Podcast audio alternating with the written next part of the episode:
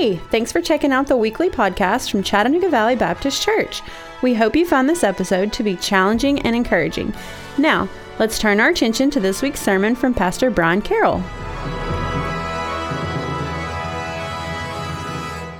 You probably don't re- recognize the name of Lewis Tappan. Um, in fact, you may not even know about the historical event that gained him a spot in the history books if you didn't see the 1997 Steven Spielberg film, The Amistad. And if that just made you feel really old because that film came out in 1997, then, uh, then join, the, join the crowd here.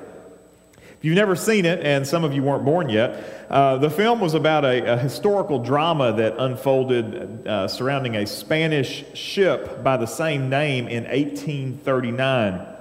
On the ship were a group of Africans who had been captured and sold illegally in Cuba. The Africans were able to revolt against their captors and take control of the ship. When U.S. authorities found the ship, they seized it, they imprisoned the Africans, and they charged them all with piracy and murder.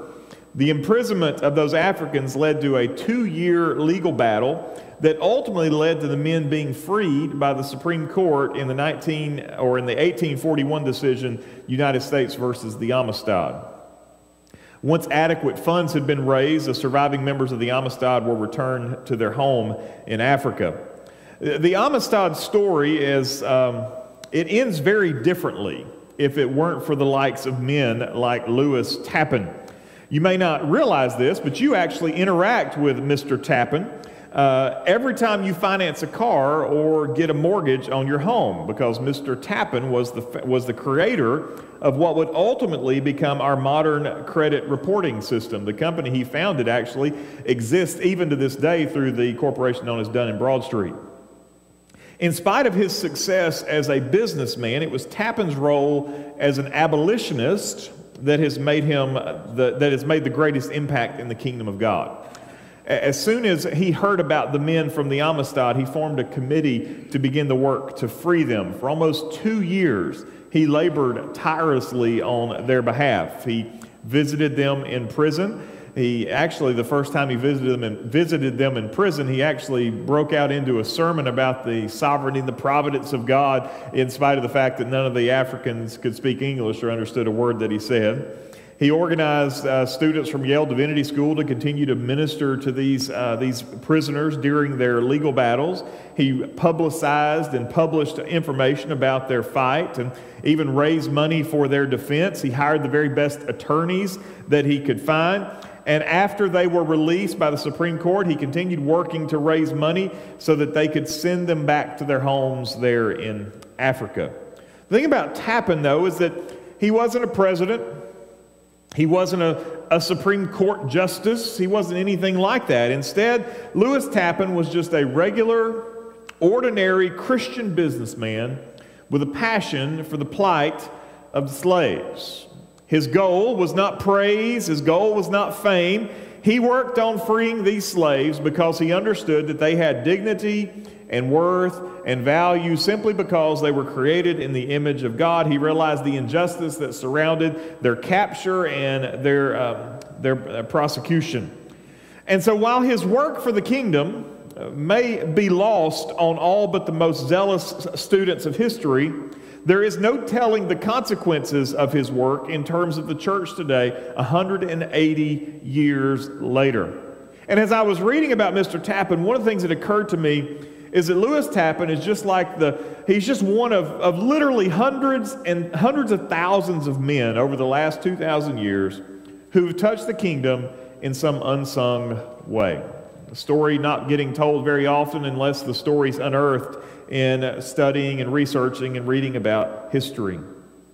All that serves as a reminder to us that we need not overlook the ordinary when it comes to impacting the kingdom of God. It, it occurred to me as I was thinking back over the last three weeks as we've worked through these songs of Christmas how ordinary the key figures were in each of these stories. You obviously have Mary. We live in a world where certain Christian denominations and, and certain wings of, of Christendom want to elevate her into more than what she is. Mary was remarkably ordinary. There was nothing particularly special about her. She wasn't a princess. She wasn't royalty. She wasn't anything like that. She wasn't wealthy. We find in Luke chapter 2 here when they go make their sacrifice to uh, the purification sacrifice that they have to offer the pauper's sacrifice. They have to offer the birds instead of the, uh, instead of the larger livestock because that's all they can afford. Mary's not anything particularly significant. If it weren't for God tapping her, to be the birth or to be the mother of Jesus, Mary's name is lost in history. We don't know who Mary is. Mary is insignificant, inconsequential, apart from God's work in her life. We talked about Zechariah. Zechariah was a priest, but he wasn't the high priest. He wasn't a lead priest. His highlighted role, he was on call, and his name got called to go into the sanctuary to light the incense. That was the significance of what he had to do. He didn't make any major splash, no major, no major contribution to the story apart from God's selection of him to be the father of John the Baptist. And then last week we talked about the shepherds. Now, again, these weren't the these weren't the lead shepherds of the of the sheep herding empire. These weren't the CEOs of the shepherding of the sheep business in Bethlehem. These were the third shift shepherds who were out watching over the flocks in the middle of the night. They weren't the movers and shakers in the Bethlehem political arena. These were simply some guys doing a job. So ordinary. Yet in the middle of all of this ordinary stuff, you see God working in extraordinary ways. The last Christmas song recorded for us in Luke's gospel comes at the end of chapter 2, and it's sung by a man by the name of Simeon. What do we know about Simeon? Absolutely nothing. Nothing. And apart from his appearance in Luke chapter 2, he likely never makes a history book. But let's join in Simeon's song this morning as we consider the last Christmas song of the season in Luke chapter 2, beginning there in verse 21. If you're able, I would invite you to stand with me as I read Luke chapter 2, verse 21 through verse 35. At the end of eight days, when Jesus was circumcised, he was called Jesus, the name given by the angel before he was conceived in the womb. And when the time came for their purification according to the law of Moses, they brought him up to Jerusalem to present him to the Lord. As it is written in the law of the Lord, every male who first opens the womb shall be called holy to the Lord. And to offer a sacrifice according to what is said in the law of the Lord, a, a pair of turtle doves or two young pigeons.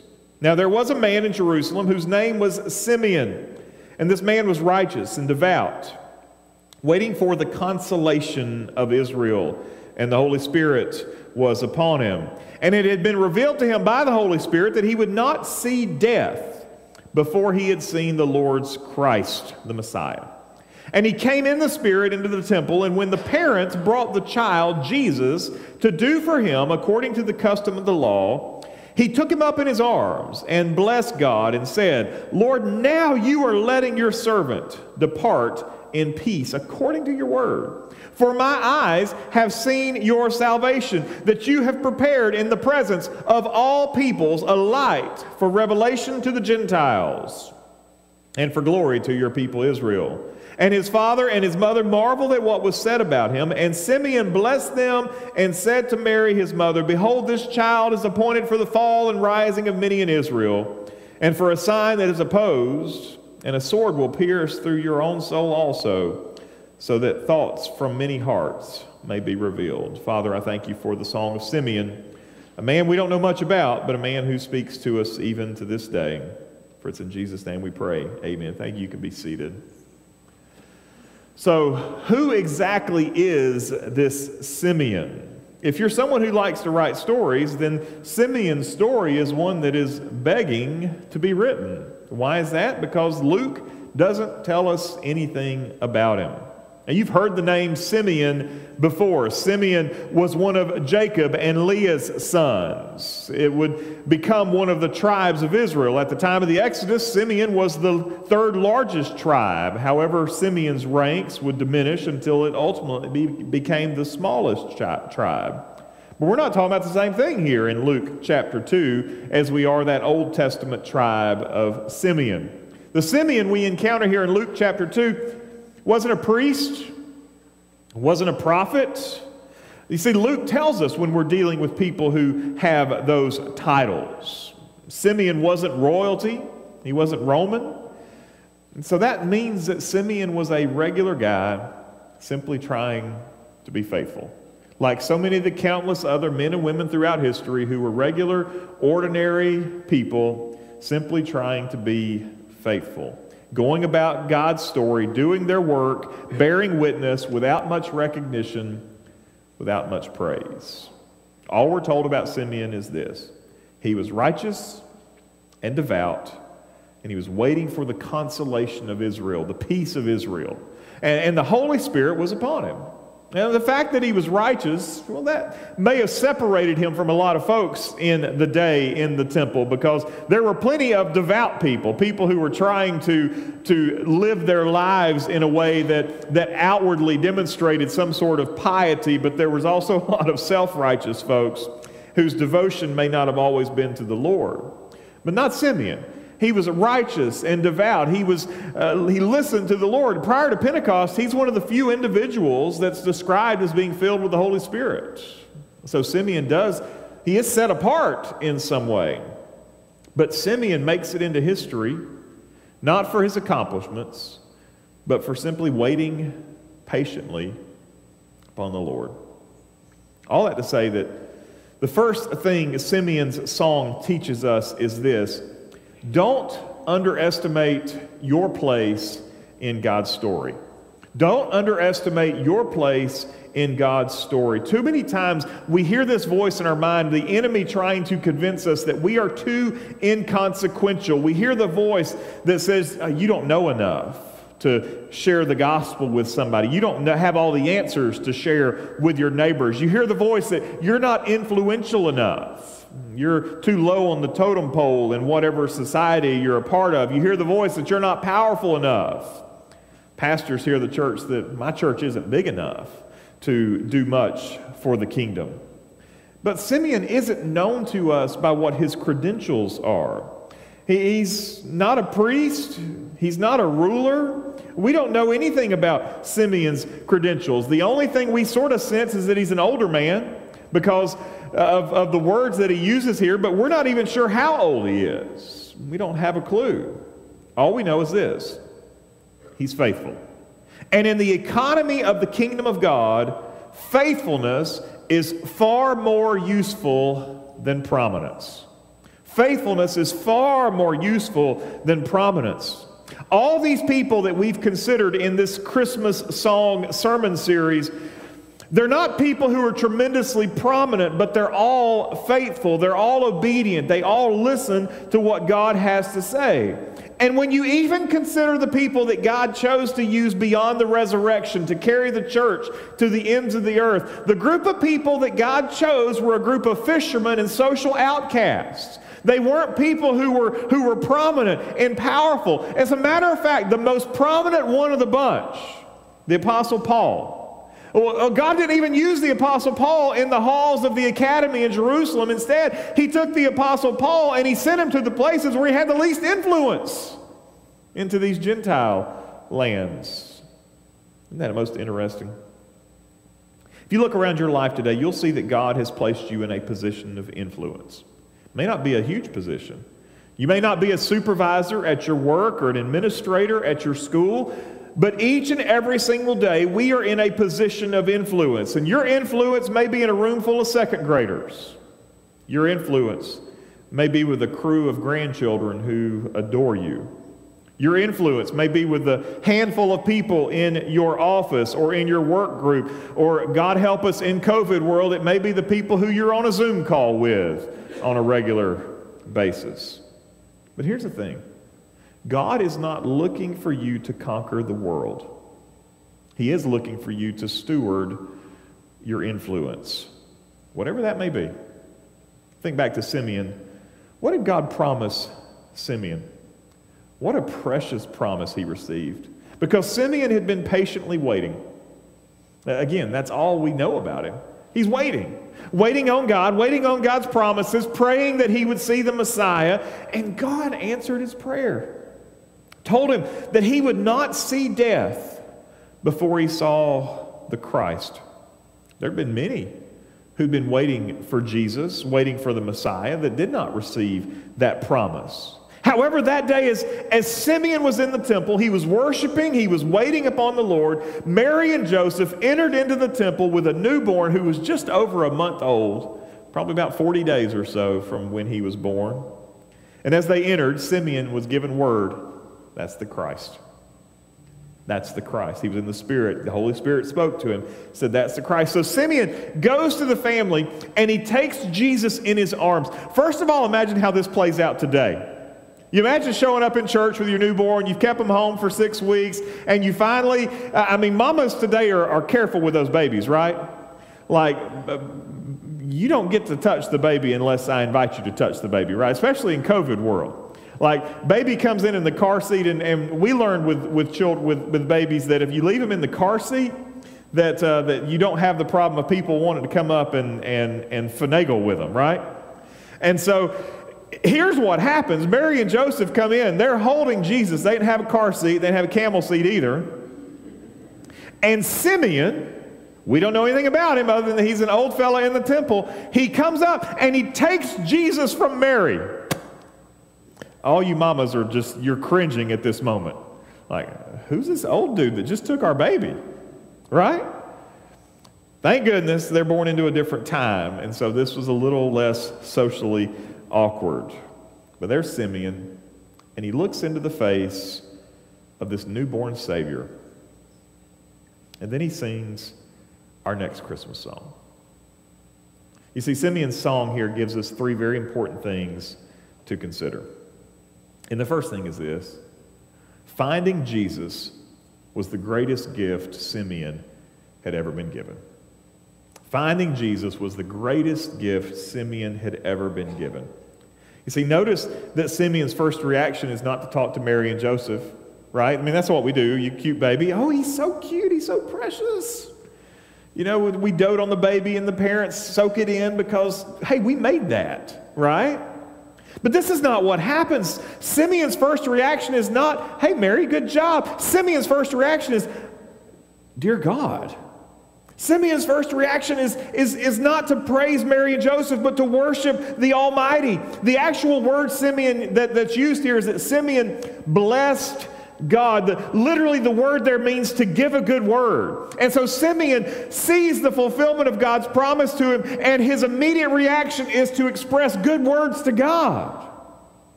How can you have any other response when you meet the Savior? This is the greatest thing that could have happened to Simeon. Uh, we don't have any kind of resume on Simeon. But at this moment, when he meets Jesus, he is prepared to lay down his life. At this moment, Simeon, as far as he was considered, Simeon had, had seen that God had given himself to be faithful, and all of Simeon's hopes were fulfilled in that moment when he saw the Christ child. There was nothing greater for him to gain than to gain Christ. I love how the Apostle Paul comes to a similar conclusion over in the book of Philippians. The book of Philippians, Paul explains that he's got reasons to have confidence in the flesh. He had uh, the academy, he had the, the pedigree, he had all the things to make him confident in his resume, confident in his flesh, confident in all of his accomplishments prior to meeting Jesus. But listen to what he says once he completes his spiritual and educational and, and job resume. He says in Philippians chapter 3, verse 7 But whatever gain I had, I counted as loss for the sake of Christ. Indeed, I count everything as loss because of the surpassing worth of knowing Christ Jesus, my Lord. For his sake I have suffered the loss of all things and count them as rubbish in order that I may gain Christ and be found in him, not having a righteousness of my own that comes from the law, but that which comes through faith in Christ, the righteousness from God that depends on faith, that I may know him and the power of his resurrection and may share in his sufferings, becoming like him in his death, that by any means possible I may attain the resurrection from the dead. Not, not that I've already obtained this or I'm already perfect, but I press on to make it my own because Christ Jesus has made me his own. Brothers, I do not consider that I have made it my own, but one thing I do, forgetting what lies behind and straining forward to what lies ahead, I press on toward the goal for the prize of the upward call of God in Christ Jesus. And then he said something very important. Let those of us who are mature think this way. You know, as we approach Christmas, I can't believe it's next week. I mean, it's just around the corner. As we approach Christmas, this really must be what our goal is. Not that the tree is full of presents, not that the house is decorated, not that the groceries have been acquired, not any of those things. That as we approach Christmas, our goal truly must be this that we would see Jesus that we would know the Savior, that we would be able to make him known to the nations, that we might press on towards the prize. What is the prize? Paul says the prize is the upward call of God in Christ Jesus. And that's what Simeon said, looking at baby Jesus. Now your servant can depart in peace. Our prize is the completion of our race, the satisfaction of our journey. Our prize is seeing Jesus. I know we talk about this at funerals, but I think it's important that we keep this in mind at times other than when we're grieving and dealing with death. Paul understood that to live is Christ, but to die is gain. And now, having met the Savior, Simeon was content to depart in peace. You see, it wasn't something to fear anymore for Simeon because he understood here that in Christ, death had lost its sting. The first line of Simeon's song is this simple acknowledgement that God has kept his word and now Simeon could depart in peace. All along, God had said, You won't die until you see Christ. Now Simeon has seen Christ, and now Simeon says, I'm, I'm content, I'm happy, I'm, I'm satisfied, I can depart in peace. Simeon's life had been characterized by waiting on the Lord to keep his word. And now he'd done it. This child that Simeon held was named Jesus because that's what God said he should be named. Jesus means the Lord of salvation. Simeon held in his arms that which he had hoped for, and that was the deliverance of his people. For Simeon, he was now content to die in peace because the terror of death was defeated by the baby that he held in his arms. Simeon understood that this Savior was not going to be some great political ruler that many people believed that he needed to be. But when he finishes his song, he speaks directly to Mary Behold, this child is appointed for the fall and rising of many in Israel, and for a sign that is opposed, and a sword will, piece, will pierce through your own soul. You know, Simeon understood this. He understood that Jesus was not coming to be a conquering ruler, some great and, and awesome earthly king. Simeon understood that this baby that he held, this Savior that he held in his arms there, that this Savior was one who was going to suffer much in the work of redeeming his people. He even understood that Mary, as this mother, that her very soul would be pierced. You know, I think back to Jesus on the cross and all those who were looking at Jesus on the cross in that moment when Mary, I can't imagine Mary in that moment as Jesus is nailed to the cross, seeing her child, not her only child, she would have other children, but to see her oldest child nailed to a cross, bleeding, in agony, in pain, and Jesus, looking there at his mother, hands off the care of his mother to the Apostle John. you imagine what that must be like in that moment? The, the, the pain of seeing that transpire, uh, of, of watching Jesus in that moment of misery hand off the care of his mother to his dear friend. Mary's soul would indeed be pierced, and Simeon was given the means to, to see that and to understand it. It must be that the Holy Spirit had given Simeon some insight that others did not yet have into those prophetic writings about Jesus, pointing to Jesus as the suffering servant, pointing to Jesus' death as a substitution for us. The third thing we need to understand in Simeon, we see this God provided a Savior, but salvation is not automatic, nor is salvation universal.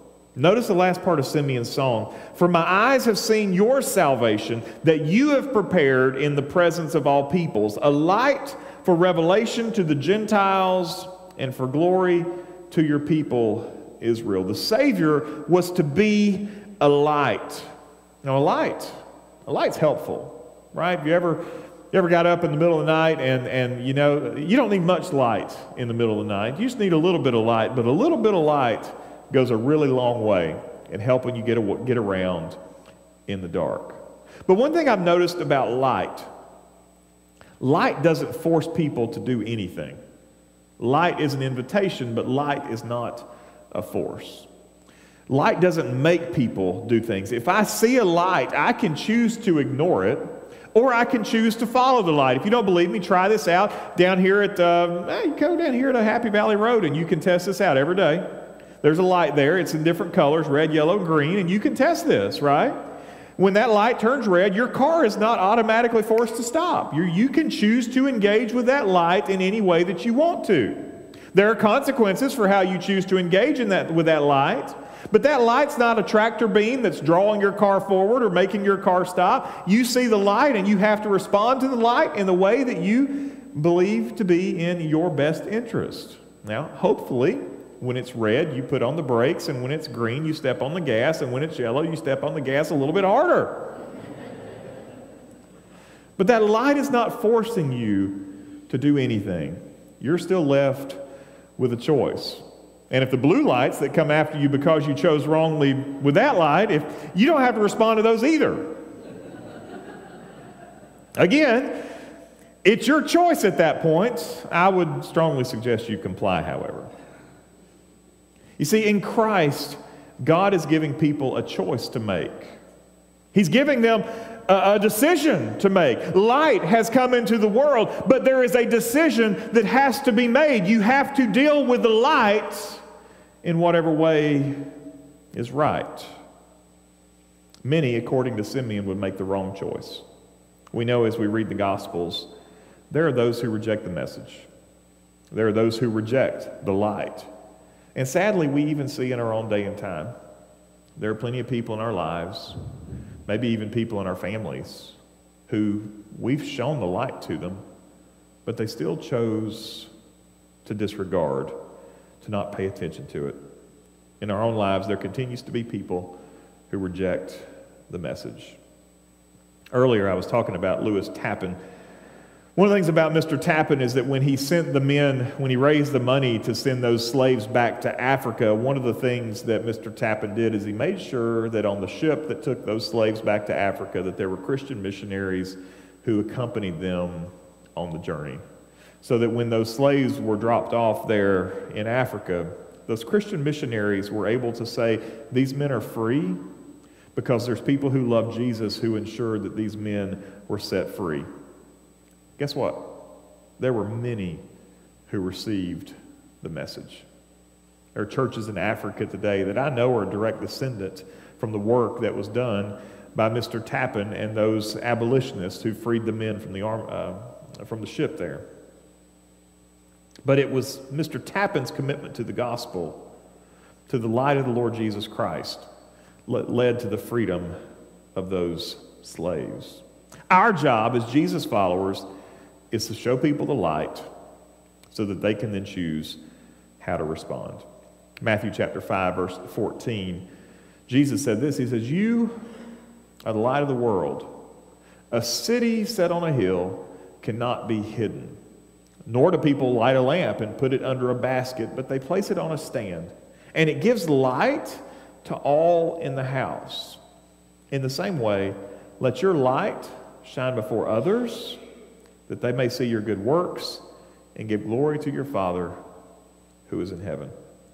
All we can do today is to shine the light of the gospel into the dark corners of our world. And all we can do is make sure that people know the source of the light. John chapter 1 verse 9 says this, the true light which gives light to everyone has come into the world. It's not our light.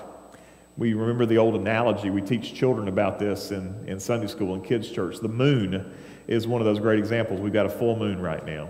The moon doesn't have its own light, the moon is purely a reflection of the light that is shined upon it.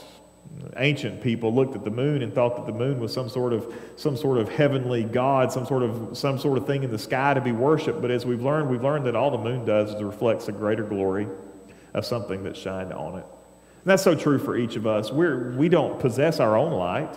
The light that we have is light that's reflected from the goodness of God. It's light that's reflected because we know the source of that light. And Simeon here, he's a reminder of some simple truths that we need to hold fast to. He's a simple reminder of the fact that, that no one is too much of a nobody to be part of God's plan of redemption. I don't care who you are, what your role in our culture is, what your role in our civilization is. Nobody is too much of a nobody to be part of God's plan of redemption. Every single one of us, regardless of where we live, what we do, what our work is, every single one of us is part of an influence circle. We influence people, people are watching us.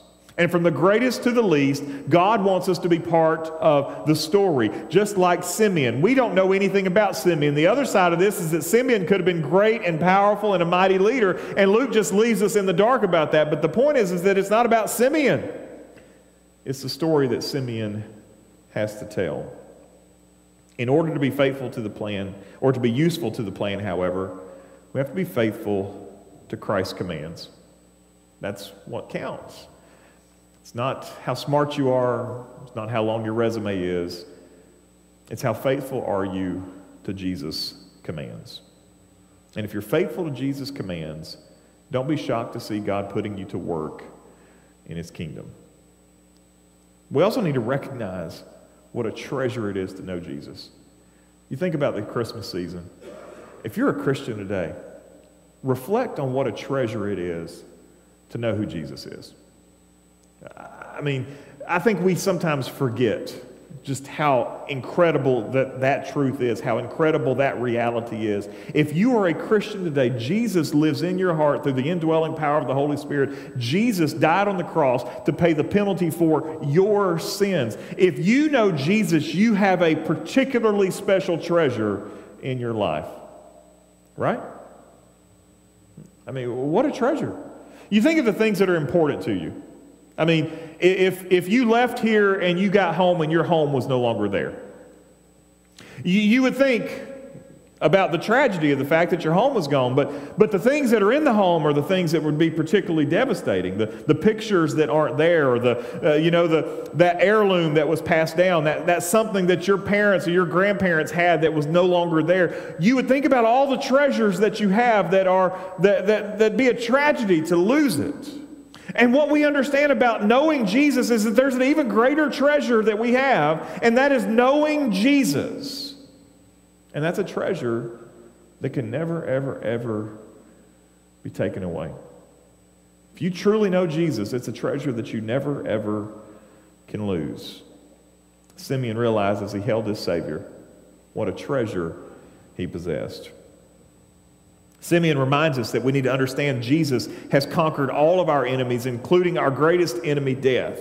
And we need to understand that God has granted us a Savior, but that He uses us as human instruments to convey the light of that Savior to humanity. Have you considered what a treasure it is to know Jesus? But it's not a treasure that we keep. In fact, it's a treasure that's amplified the more that we give it away. That's something. And so this Christmas, make it a priority in your Christmas celebration to make sure that you tell somebody in your circle of influence just how precious the gift of the Savior is. Maybe it's that family member that's going to be at your house, or you're going to be at their house, or you're going to meet together in a common place, and you know that family member is not a Christian. What if this Christmas season you just begin even praying today about how you're going to shine the light of Christ into that person's life, that they can see Jesus for who he truly is? And though you can't hold the Christ child in your arms like Simeon did, you can still declare the truth of Christ to as many who will listen. And isn't that the message of our Christmas songs, after all? The shepherds heard the angel song, and what they do? They told all of Bethlehem. People marveled at it. Simeon held Jesus in his arms, and he sang a Christmas song, and Mary and Joseph marveled at what he sang. That's what our Christmas songs do. They point us to Jesus, they point others to Jesus. Let's finish the story and make sure that they know who the Savior truly is. More than just the baby born in Bethlehem on the day we set aside and call Christmas, but the baby born that he might bear the sins of many and give eternal life to all who would choose to follow him. Would you pray with me, please? Father, I thank you for Simeon's song. Thank you for the precious good news of the gospel that Simeon was, had insight into because of the work of the Holy Spirit. Father, I pray that as we, as we gather in coming days to celebrate the birth of Jesus, that we would recognize what a great gift we have been given. And that we would understand that that gift is only magnified as we share it with others. Lord, I thank you that in Christ uh, the tragedy of death is conquered. That for those who are in Christ, that, that there is a sense that, that when this journey's finished, that we're brought into the presence of Jesus. All that we'd hoped for, all that we'd worked for, all that we'd believed by faith becomes sight, and it's such a precious, precious treasure. So, God, I thank you for Simeon, for what, for all intents and purposes, God appears to us to be not much of somebody. But he was faithful, and you used him to be a blessing. So, God, as a church full of people that we just acknowledge we're, we're, not, we're not much. But with what we are, God, I pray that we be faithful and that you would use us to be part of your story of reaching the nations for Christ. And help us not just to worry about the nations, but to worry about our neighbors, our family members, our loved ones today. For we ask these things in the name of Jesus, our Lord and Savior. Thanks for listening. If you would like more information about Chattanooga Valley Baptist, check us out on the web at cvbchurch.org. If you would like to join in person, we worship every Sunday morning at 1045. We're just minutes from downtown Chattanooga. We hope to see you soon.